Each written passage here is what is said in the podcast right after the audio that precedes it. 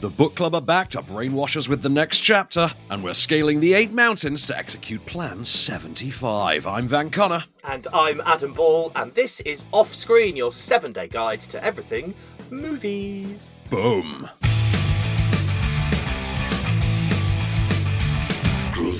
Hello and welcome back. So, uh, we've got four brand new movies to talk about this week that Van Connor has already seen. I know nothing, I've seen nothing. so, basically, this is me interviewing Van to find out what he thought of the movies. Is that what we are now? We're, we're, we're, an interview show now. Is that what this is? It's kind of how it works, really. Me asking you lots of ridiculous questions about the movies that you have seen. Um, so, with the first one, then, we are heading to the Italian Alps with eight mountains. Yes, Le Otto Montagne, as it is in its mother tongue, according to IMDb, because obviously I don't speak Italian. I'm, I'm not that cultured.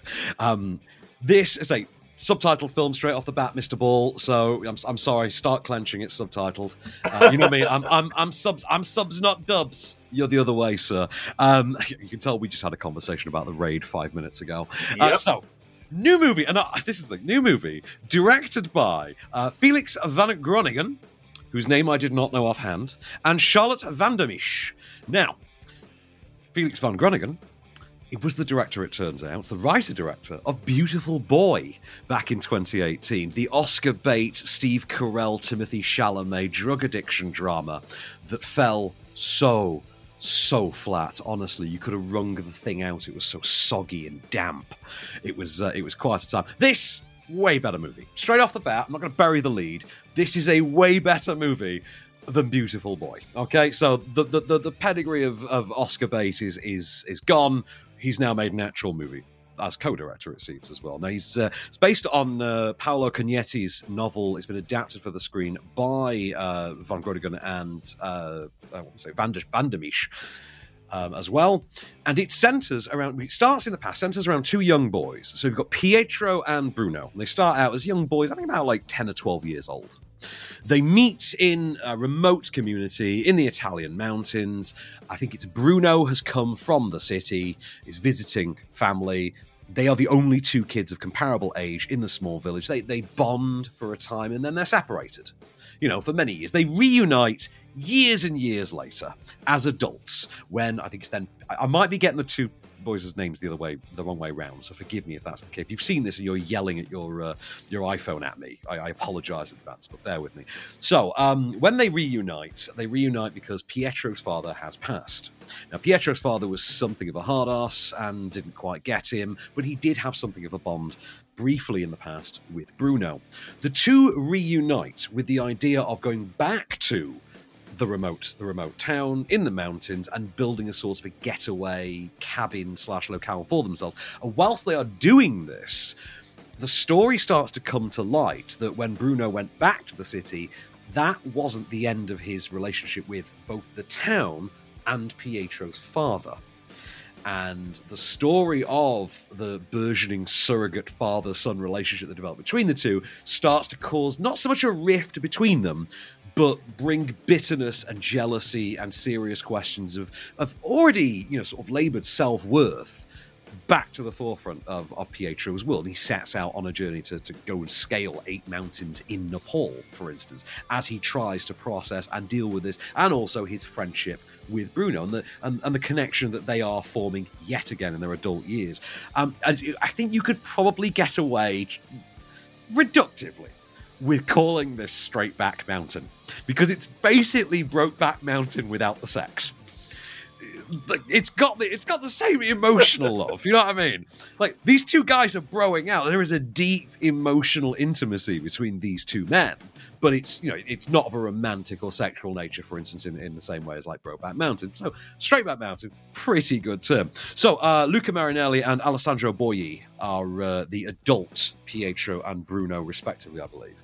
And wow, great performances, just absolutely wonderful performances. But this is this is one that a combination of really great writing, really get character writing. Actually, this really gets under the skin. There's no psychological stone left unturned. Um, it del- just ev- it delves into every facet of the lives of these two men that has been affected by this story, and that's everything.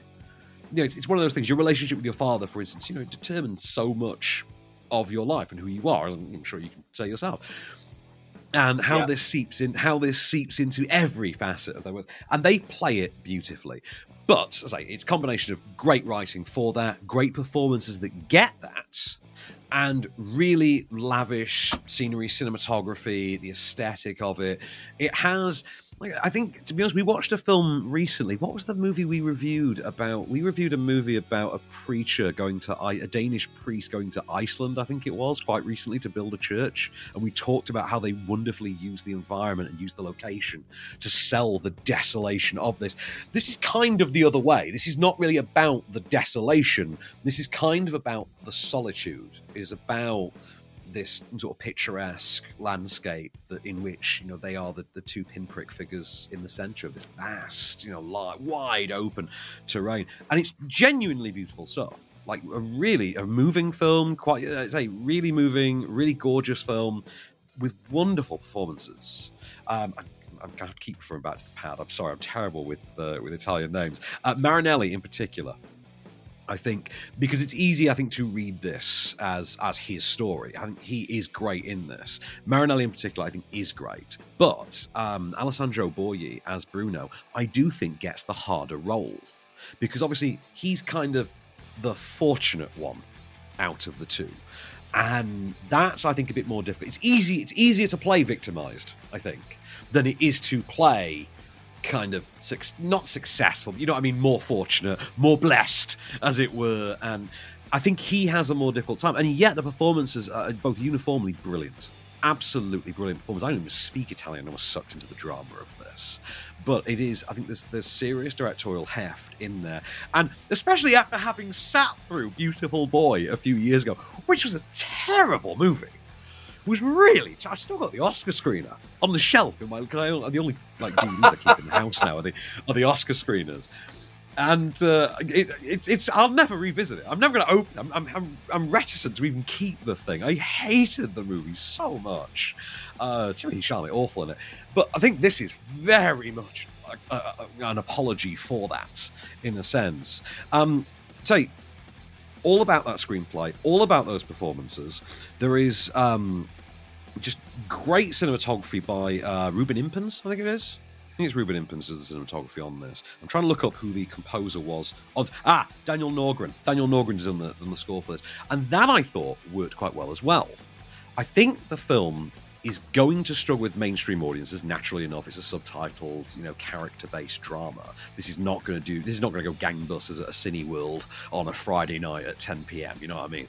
But on the other hand, show this in a Curzon, you know, like one o'clock on a on a, on a Saturday afternoon, and you're gonna, you're going to see you're going to see those crowds turn up for this, and I, I don't think they're going to leave disappointed. I think this is one I could see this turning up in contention uh, for uh, best international feature for Italy next year. I would I would hazard a guess that this has probably already been submitted, and that information is probably buried in the production notes that I didn't read for this. So, uh, but I would bet folding money this is at the very least been submitted for Italy's, you know, best international feature nomination for next year. In which case, absolutely understandable. I think it's a cracking film. It's called The Eight Mountains or Le Otto Montagne. Uh, it is in cinemas from today. It's going to be in your art house cinemas. I don't think necessarily you're going to find this in like branches of Odeon. I almost said or UCI for a second. UCI doesn't exist anymore, does it? No, doesn't does it? There's no No, UCIs so. anymore. No, not No, really UCI. not that I in know of. Britain in- no, not really UCI since the nineties. That's how, last time I saw a UCI. I think Waterworld was in cinemas. But uh, and I say that I literally saw Waterworld in a UCI. Crystal Peak, Sheffield, yo. Alive. Um, so, The Eight Mountains, unlimited from today. Uh, I I give it my two thumbs up. I think it's an excellent movie. I don't think it's going to be everyone's cup of tea, but to be fair, I think for those who it is, I think you're going to walk away very, very happy with this. It's a cracking effort. There you go. Make your own mind up. If you want to go and see it, it is in cinemas, as Van said from today.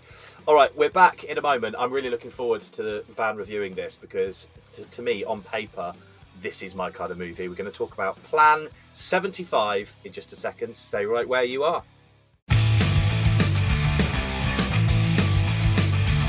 Hello and welcome back. So, uh, let's talk about another new movie that is out in cinemas from today Brainwashed Sex Camera Power. I mean, as a title, I'm in. I know, right?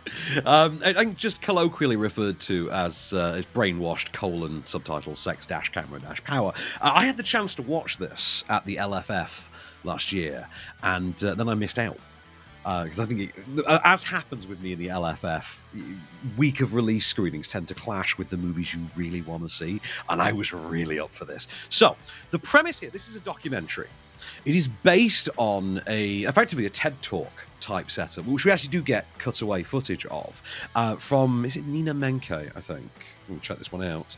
Uh, I think it's Nina Menke, and he's about um, the Nina Menkes, sorry, Nina Menkes is about the relationship between cinema and female exploitation. It's about the male gaze and how cinema has been constructed since its infancy to literally promote the male gaze above all costs. And what effect this has had over the 100 plus years of cinema now and we actually see this demonstrated through the use of and this is how it's stated a-list films. So we're talking about like modern contemporary big movies and how they prioritize the male gaze above all else, how that impacts both cinema as a medium and society, as well as just audiences, and what should be done to correct this. And more importantly, above all else, how this is presented to us through, of all things, literally the medium of shot composition in cinemas. How a single frame, how things are staged and filmed, and how this has been constructed and designed since time immemorial in cinema entirely to serve and prioritize the male gaze. Have a listen to this clip. The male gaze is definitely normalized in our society. Almost all of us are familiar with the phrase the objectification of women. What exactly is an object and what is a subject? It's the stuff that I think you thought, and maybe I thought, well, everybody knows this. It's in the ether. And so to name it and to show it is something that I believe can change the world. I personally see a very clear connection between this visual language of cinema, employment discrimination against women. It's a visual medium, Kayla. And an environment of pervasive sexual harassment, abuse, and assault. I find this kind of thing fascinating, actually, mm. and, and really important because, I mean, going on what you kind of said a moment ago, really, it would make sense that cinema has almost changed how people think and, and almost, I guess, caused it in some senses because it's cinema sometimes reflects real life and real life sometimes reflects cinema, doesn't it? When it's mm. when it's gone on long enough. Well, absolutely. I, I mean, you know me. I have this fundamental philosophy that I do think movies are the primary narrative storytelling device of the human race, like 20, 20th and 21st century human beings. I do believe hold cinema as the primary mode of narrative storytelling. So obviously that has an effect on our development, on our sociology, how we interact with one another. And you, you know, we on a macro level, you kind of see this with, uh, you know, how we how we have become a meme culture, how we quote films, how we how we refer to soundtrack beats all. I mean, this week, just go on TikTok this week, and ninety percent of it is Guardians of the Galaxy three, and it's the same couple of clips, but always with everyone chiming in their own commentary and things on animal cruelty and empathy and stuff like that. Uh, has been oh, has been a wonderful thing to sort of witness that, by the way. But conversely to that, you look at the sort of the, the next level beyond that, a bit more deeply rooted, and how a lot of our fundamental programming that's instilled in us from you know infancy, when we're introduced as children to films, like even animated films, like for children, and the fun the fundamental sexism that is inherently baked in. Now Menkes's film does go to does go to the extent of actually demonstrating that look, you can have you know all the filmmakers in the world for 100 years. The fact of the matter is just always going to be that only and just a, pathetically small amount are women. And that's that's before you even get to the diversity question. Like a very very tiny fraction. And even things like the the use of music to promote certain let's just say, mindset has been put forward by largely male composers. And the film makes some incredibly fascinating points. The one that hit me the most, I think, is literally the way in which we are presented with nudity. Now, putting aside the obvious one that we all know, we, have all said in pubs since, you know, again, time memorial, that you know, it, it's interesting that we will show all the female nudity in the world, but you, you know, you'll you'll never see a guy drop trowel You know, that kind of a thing. Just look at a Fifty Shades of Grey movie and, and notice the disparity. It's, it's the Game of Thrones problem. You know what I mean? Yeah. It's, every actress in Game of Thrones has to get a kit off, but every dude stays conveniently covered for the most part. Game of Thrones is probably the wrong example to use there, actually, now that I think about it. uh, yeah, there was- yeah, there's a, there's a fair amount of schlong in GOT, if we're being honest. yeah, Um, I was about but- to but- say there are some schlongs. Yeah, but the way that it, that nudity is framed and shown, and we are we're given practical examples of this from contemporary movies, from modern films, from movies that star people like Ryan Gosling, and people like we're talking about modern A-list, top tier films, Academy Award winning films, films that one can. You know, you get shown blue is the warmest color, and there's talk. You know, there's there's discussion about look how things have had to change, how we've had to introduce intimacy coordinates, things like that. But I can't get past this idea that when female nudity is presented on screen, and we have demonstrated this, cameras linger. They don't show faces. They show close ups that have no real function. There's no real art to them. It's just the male gaze. And then conversely, and we're shown this actually through a clip from Crazy Rich Asians, in which we're shown, yes, but then when you get male nudity, notice how Henry Golding is there with his kit off, but he's fully in frame. His entire body is in the frame. His face is there. You can see his face, you can see his knees. You know, I mean, you get the whole body. If, you know, his female counterpart, however, you're just getting the ass. You know what I mean? It's just an ass shot. And that's and then the camera may slowly pan. And that kind of disparity, I think, is more disheartening to have simply laid out in front of you than a billion Yeah. straight up verbal conversations.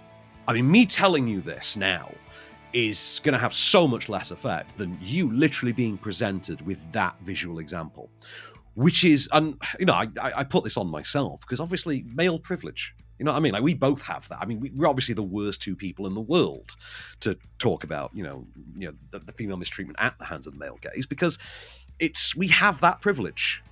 But this is a film that will Mm. absolutely enrage you by actually forcing you right in front of it and saying, "Look, here it is, Avaganda. This is what you're in for." And some, of, like I say, some of the examples used are fast. Bombshell. Bomb, do you remember Bombshell from 20? We reviewed that together on the BBC, I think. yeah, Uh, Bombshell was the Yeah. the uh, the Times Up uh, Fox News story with Megyn Kelly, and and that you could actually hear John Lithgow from that movie in the clip. And the reading of that, for instance, is quite intriguing. That there are films that you would think would be considered quite progressive that actually aren't when they're you know held up to the cold light of day. And yes, before anyone asks, of course, Adrian Lyne's disastrous remake of Lolita from 1997 has to appear in this movie. Of course it does.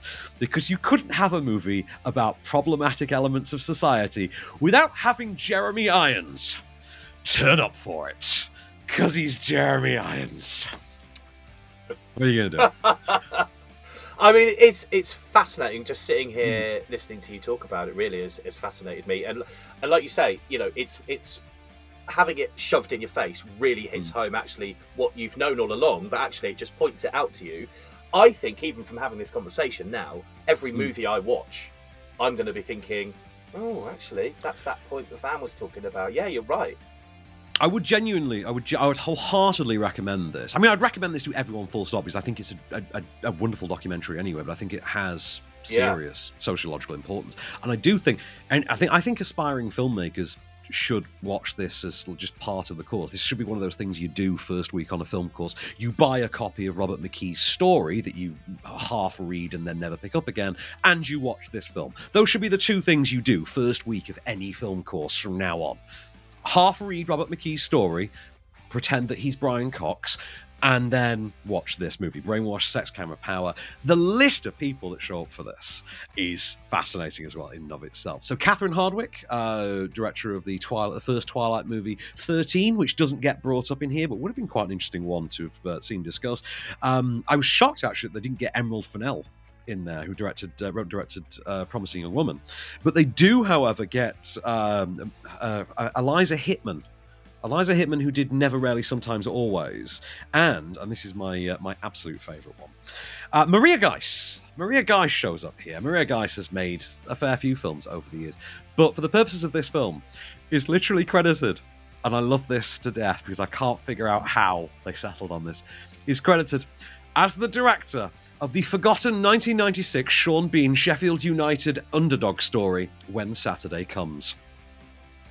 That is an actual thing in a documentary in 2023. Right, there are only two people alive who remember the forgotten 1996 Sean Bean Sheffield United underdog drama when Saturday comes. Myself and my best friend one of Andy them. Sharp. Yeah, myself and my best mate are the only two people alive, and that's only because we were desperate to go and see it when we were when we were 13. Um, I say, brain brainwashed, sex camera power. I, I clearly I did miss out when he was at the LFF. I say I wanted to see it, didn't get the opportunity. I do see this. Um, it- it's in cinemas from today. It's be, it's being distributed by the BFI, so it will be available to I think purchase and watch on the BFI player shortly. But I don't have a definitive date on that. I've tried to find a definitive date. There doesn't seem to be one, but they're usually quite quick with it. But if you are in the market for a solid documentary that's gonna stir some feelings in you, definitely check this out. This is unmissable stuff. Amazing. All right. Well, you can make your own mind up. Um, we are moving on. We are back to Italy with Jane Fonda in a moment. We're going to talk about book club next chapter. Stay right where you are. And now it's time for a segment we like to call Off Screen Pays the Bills. Hey, Adam. Hey, Van, what's going on? Ain't nothing going on but the rent. You know how it is. And so we're delighted to thank our sponsors for this week at Shelter, the architecture channel. If, like me, you're sick of the age old reality TV type of architecture content out there, Shelter's absolutely where you need to be. It's the only channel in the world offering up high quality, authentic programming on architecture, urban planning, and the built environment, with award winning films, exclusive originals, and a curated library that features full blown star architects like Zaha Hadid and Harry Seidler. So get inspired, go check out Shelter at shelter.stream or via their apps on all major platforms. And whilst you're doing that, feel even better because you're doing something for the environment too, with Shelter planting a tree for every subscriber every month. So huge thanks again to our sponsors at Shelter, the architecture channel. This episode's also sponsored by the good folks at NordVPN. Get yourself some industry leading online security today with more than 5,000 servers in 60 countries. Want to protect your privacy online? NordVPN. Going on holiday and don't want to miss EastEnders on iPlayer? Boom, NordVPN. I've been using NordVPN for a while now. My MacBook, my iPad, phone. Hell, I've even set it up on my home router so I can watch Stargate on Netflix from the US. Oh, yes, you can access other countries' versions of your favorite streaming platforms. And it's not even difficult to use. Literally just a single click. And if that's too much effort, there's an auto connect function too. Fully encrypted, no bandwidth throttling. Go check out NordVPN right now. Or, you know, finish this episode first, but head on over to nordvpn.com slash offscreen and try them out for yourselves. Risk-free with Nord's 30-day money-back guarantee. That's nordvpn.com slash offscreen. And now, back to the show.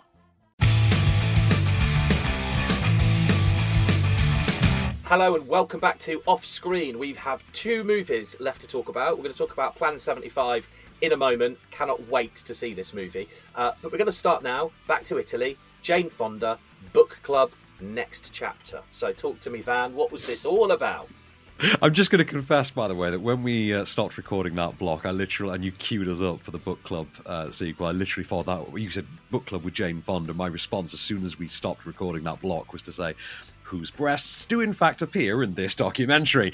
Um, true story, because obviously Barbarella has to Barbarella has to at least be mentioned in the conversation Yeah. of problematic depictions of women in cinema. Um, and of course, Jane, Fo- Jane Fonda is uh, one quarter of the book club. Did you see the first book club movie, Mr. Ball? I think I saw half of it. This is my problem. I put movies I- on too late and fall asleep. I do that all the time. I do all. This is why I only watch TV in bed. I only watch TV shows in bed. I never watch movies now because I can fall asleep during a TV show. Good show. idea. and Get back to it. Yeah, that's why I only. I, and it's usually only a show I've seen before. It's like at the moment I have Ted Lasso on when I'm going to bed every night.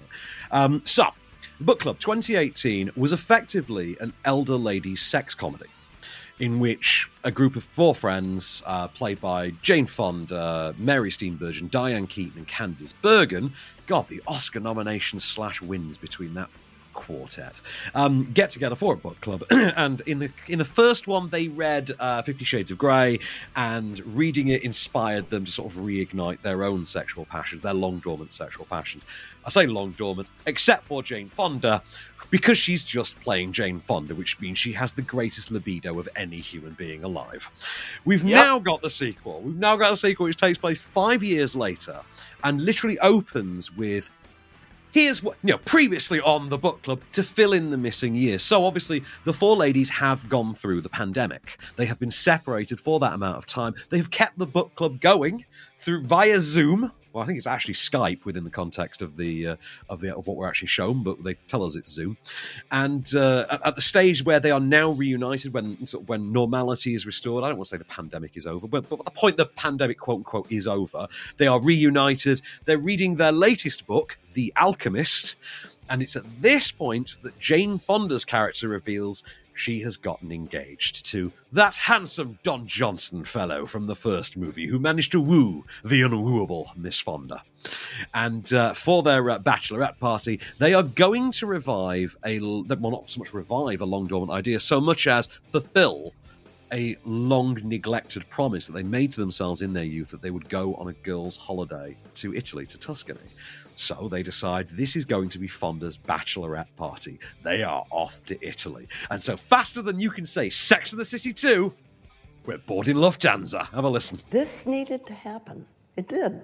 It did. This is the universe hitting the eject button on me and Arthur once and for all. Best friends, tough love. Stop giving the universe and fate credit for everything. You're making a choice. What? We're on this trip not because of fate, but because we're best friends for 50 years. We show up for each other. Fate didn't bring us on this trip. Our love for each other did. Love and the wonderful people at Lufthansa. It was a nice flight. Bit of product placement there. yes, I was just going to say that. I I mean, that, Yeah. that sounds very heartfelt and meaningful. Is there any comedy in this? Because Jane Fonda does comedy so well. Genuinely thought you were going to say nudity then. Uh, right, no, comedy. Of course there's comedy. There's bags of comedy. there's, there's bags of nudity, actually, to be honest. But that's sort of, you know, that, that's sort of uh, PG 13, you know, kind of nicely disguised nudity. Um, right, first of all, I really love the first one. And I enjoyed the second, but it's in no way, it, it doesn't hold a candle to that first one. First of all, the, it neglects one very key element of the first movie. The first movie was contingent on the book element. They, they had the inciting incident of the Fifty Shades of Grey thing.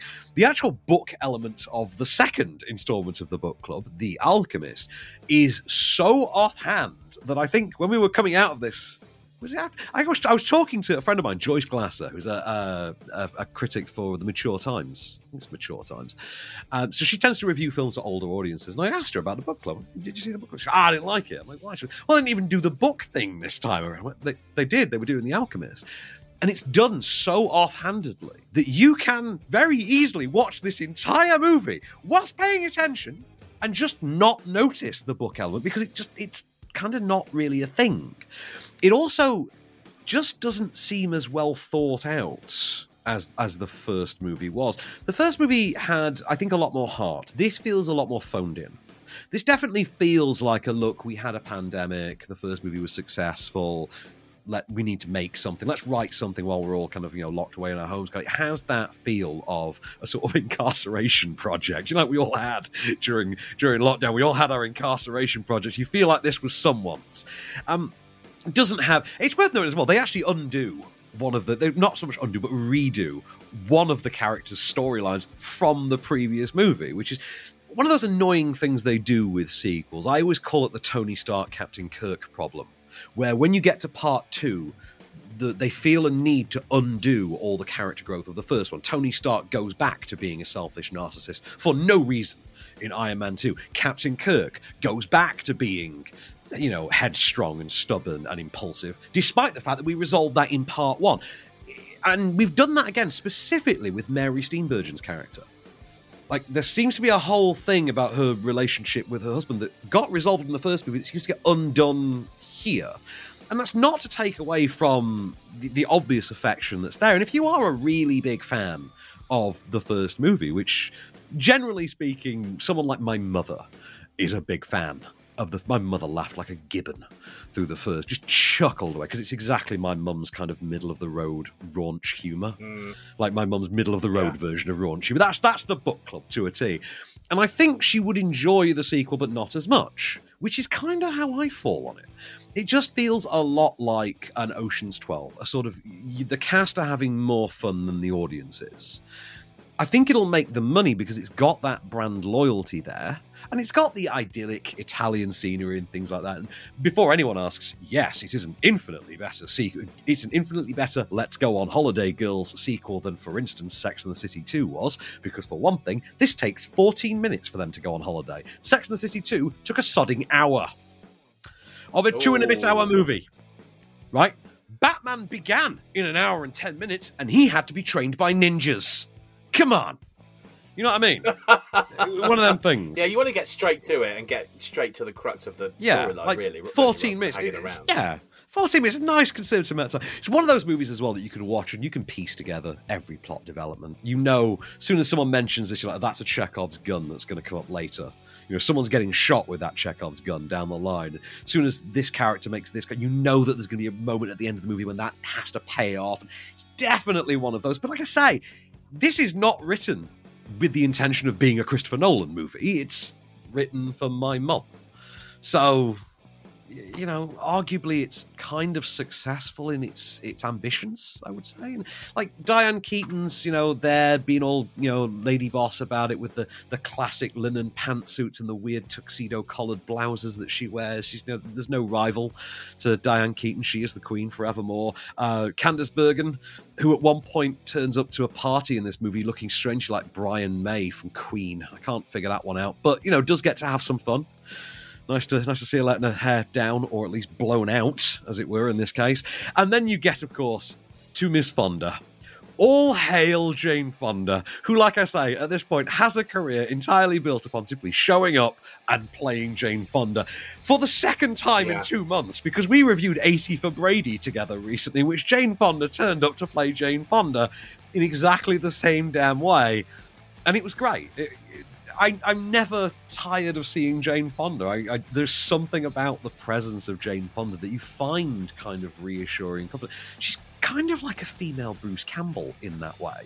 Or Bruce Campbell is the male Jane Fonda. I mean, we're saying, but there is something of that just magnetic personality, that absolute presence, and she's got it in spades. However, I'm just going to point out that Mary Steenburgen remains an absolute treasure of a human being, and I would like her forevermore to be in all the movies. Also, I like to imagine, just for a second, that the characters played by her and her on-screen husband here, uh, uh. Nelson from Coach, because they played Ryan Reynolds' parents in The Proposal in 2009. I just like to imagine they're the same characters. I, it it kind of works. If you just assume these are Ryan Reynolds' Alaskan parents from the proposal, these are Betty. This is Betty White's, uh, you know, Betty White's son and daughter-in-law. I think it adds something to the film. Definitely, and Jane Fonda could just be the 80 for Brady lady as well. Like, just interconnect this universe. Let's fast X this and, and make it a cinematic universe forevermore. I can say I liked it. I didn't love it. I loved the first one, it definitely doesn't have a needle drop quite as strong as Let's Marvin Gaye and Get It On by Meghan Trainor and who was the I forget who the dude was. You're the DJ, sir. Who did that with? Charlie Puth. Charlie Puth, thank you. Meghan Trainor. I only remember Meghan Trainor because she's cute. Uh, Meghan Trainor and, and Charlie Puth. Also, it's a catchy song. But uh, yeah, no, no needle drop quite like that, although there a lot of Italian pop song covers, it's worth noting. So I think you could hear one in the, in the clip there. Uh, like I say, if you're a fan of the first one, you'll like this. You won't love it. That was definitely the case for me. But would I watch a third chapter? I'm not going to lie. Yes, absolutely. Please make it immediately. You've got my money. So, from what you said during there, it sounds like if you're a 50 year old female, you'd quite enjoy sitting down with a bottle of Lambrini and your friends to watch this. What 50 year olds do you know are drinking Lambrini? What? Who are you hanging I out don't know. I don't know any. I'm just. like? I was like, what's your Just mob like? throwing it out there. Jesus. even even Well- my mum would be there. Even my mum would be there with a bottle of Beck's. Jeez. I'll, I'll let you into a secret. One of my birthday presents from my mother, bearing in mind I am 43, was a bottle of Lambrini. Oh my god. Fair play, fair play, sir. well, if you would, if you would like to it, read, but- yeah, if you'd like to read the next chapter of the book club for yourselves, you can happily find it in all multiplexes from today, rated 12A. Like I say, I, I, I would see it. I would, if you like the first one, definitely go and see it. Brilliant. All right. Well, we're moving on. Uh, last movie to talk about.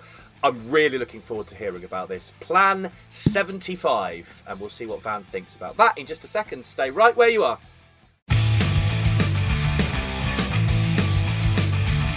Hello and welcome back. Our final movie to review on off screen then with Van Connor is Plan 75. I've read the synopsis to this. It looks great. Yes, it's it's quite a concept for a movie. This one, isn't it? Almost, almost sounds like a a, a, a, a Tory plan, doesn't it? It sounds like a solution for the cost of living crisis in a dystopian Britain, doesn't it? Right. So, Plan Seventy Five. If you're wondering what we were describing now, Plan Seventy Five. Okay, Japanese film about a, a, a fictional plan number 75. The movie opens with uh, the suicide of a man who has opened fire with a, with a, a sniper scope on an old folks' home. He then takes his own life, and that's how we're introduced to Plan 75, which is a government initiative that has been brought in to address the issue of overpopulation. A lack of births and a surplus of OAPs is leading to a, a, you know a cost of living crisis, just a general crisis um, that needs some kind of remedy. So the government initiates Plan 75, which is effectively a state-sanctioned euthanasia scheme in which you can simply decide to end your life. And to incentivize you to do that, they actually give you a cash grant that you can either use then to pay for your funeral, you can give it to your family, or you can enjoy your last days. And against the backdrop of this, because it sounds quite sensationalized, it is a cold, hard sort of slice of life drama, like an almost kitchen sink drama. Against this backdrop, we have a number of subplots with different characters. You have uh, one woman who's one older woman who's struggling to struggles to get into the scheme initially, and then questions, you know, the you know the, the, the questions the morality of it. You have uh, an older gentleman who's going through the scheme as well, and who then reconnects with someone who actually works for the scheme, a younger uh, a younger worker for the actual scheme, who's like the the government administrator, who is in fact his estranged nephew, who is then forced to question whether or not he, you know, in in good conscience, wants his sort of more or less you know distanced uncle to go through with this and starts looking into alternative options. It's really fascinating stuff and really, really well done. There's something, there's something. I thought of Gattaca. Weirdly, watching I thought of Andrew. Uh, is Andrew Niccol? It's Andrew Niccol's Gattaca from '97 when I was watching this. Gattaca was uh, kind of a, had a similar sort of uh, class-like structure about it. This, however, is one of those films that you is very palpable in it, its its cold hard drama. You you find yourself immersed within it, and you do go along rompingly for the ride. It's not a film you enjoy. Think we had this conversation after someone asked, "Did you enjoy that?" I went, "Well, I I, I liked it. I wouldn't say I enjoyed it. I don't think it's a film you enjoy." Like to enjoy it would probably make you a very sick person. Like saying I enjoyed The House of a Thousand Corpses or Human Centipede 2. Didn't enjoy them. I watched them and appreciated them for what they were, but I think if I said I enjoyed them, you'd find something very wrong with me. Uh, this is very much one of those, although not in the same way as either of those films, obviously. Um, the performances across the board, all great. Uh, the style of which I say is quite distant, quite cold, and it is that distance and it is that coldness that makes this work. Because I think if you if you step any closer, if you if you're any more, if if for instance the the physical presence of the camera were any more immersed in this, if the POV of this story was you know slightly closer, I think it would feel too sensationalized. I think it would feel too ridiculous. I think you'd find daftness in it, and I think presented the way it has been gives it a, a level. Uh, I don't say. I don't know how to say a level of engagement that I think we wouldn't quite have been afforded with the alternative. Now it's um, it's first time direction I think from Chihaya Hayakawa? Chie Hayakawa, I think. So it's a first time feature. And for a first time feature, it's an absolute mind blow. Like, if this is someone's first film, I don't even want to think what the fifth one's going to be. Because, damn, this is really impressive. And I know this actually had, when we were saying earlier about Eight Mountains being submitted for uh, Italy's, you know, candidate for best international Yeah. feature, this apparently has been submitted for Japan's. And I can absolutely not only see it happening, like getting the nomination next year. Uh, this is the kind of film where you think, unless there's something like really game changing, or Alfonso Cuarón's got a week off and nothing to do, this is walking away with that Oscar next year. Like, quite clearly. Like, unless Cuarón's got like a week off and like downtime, needs something to, to do for an afternoon. But yeah, this is this is one I can absolutely see getting a lot of praise, like almost retro- retroactive praise when we get to next year's Oscar season, and this comes up again, and yeah, it's absolutely one of those through and through. One thing I would want to know watching a movie like this is what the Hmm. hell was Plan 1 to 74? yeah, what was what was Order sixty six? Um, Yeah. yeah. I know exactly what you mean with that. Uh, we do get there's like they, they have got options and they have uh, ex- apparently explored umpteen other options and the the opening scene is really harrowing in particular that that opening sequence of the uh, you know, the, the, the shooting spree on the old folks home Yeah.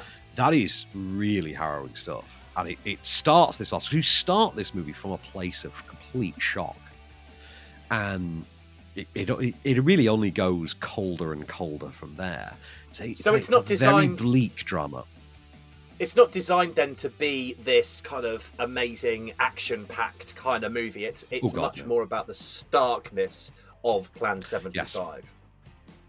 About Right, that, but it's more about the it's a more about the startness of kind of navigating through a world in which this is the thing. It's noticeable they don't really question the logistics of it or anything like that. They don't really they say they don't delve into what could be the sillier aspects of it. This is played completely straight, and I don't think it would work anywhere near as well in any other context. I say. Um, it's something I, we, we found ourselves after we were having a discussion afterwards talking about what the inevitable English language remake is going to involve, and I honestly hope there never ever is one because I just don't see it having the same resonance at all. And I think the film's kind of perfect as it is. It's a five star film in my book. It's an absolutely brilliant movie, but don't watch this if you're feeling low, whatever you do, because it's going to be a bad day for you. Right, okay. Well, you can make your own mind up. Plan 75, which is in cinemas from today. Uh, right, next week.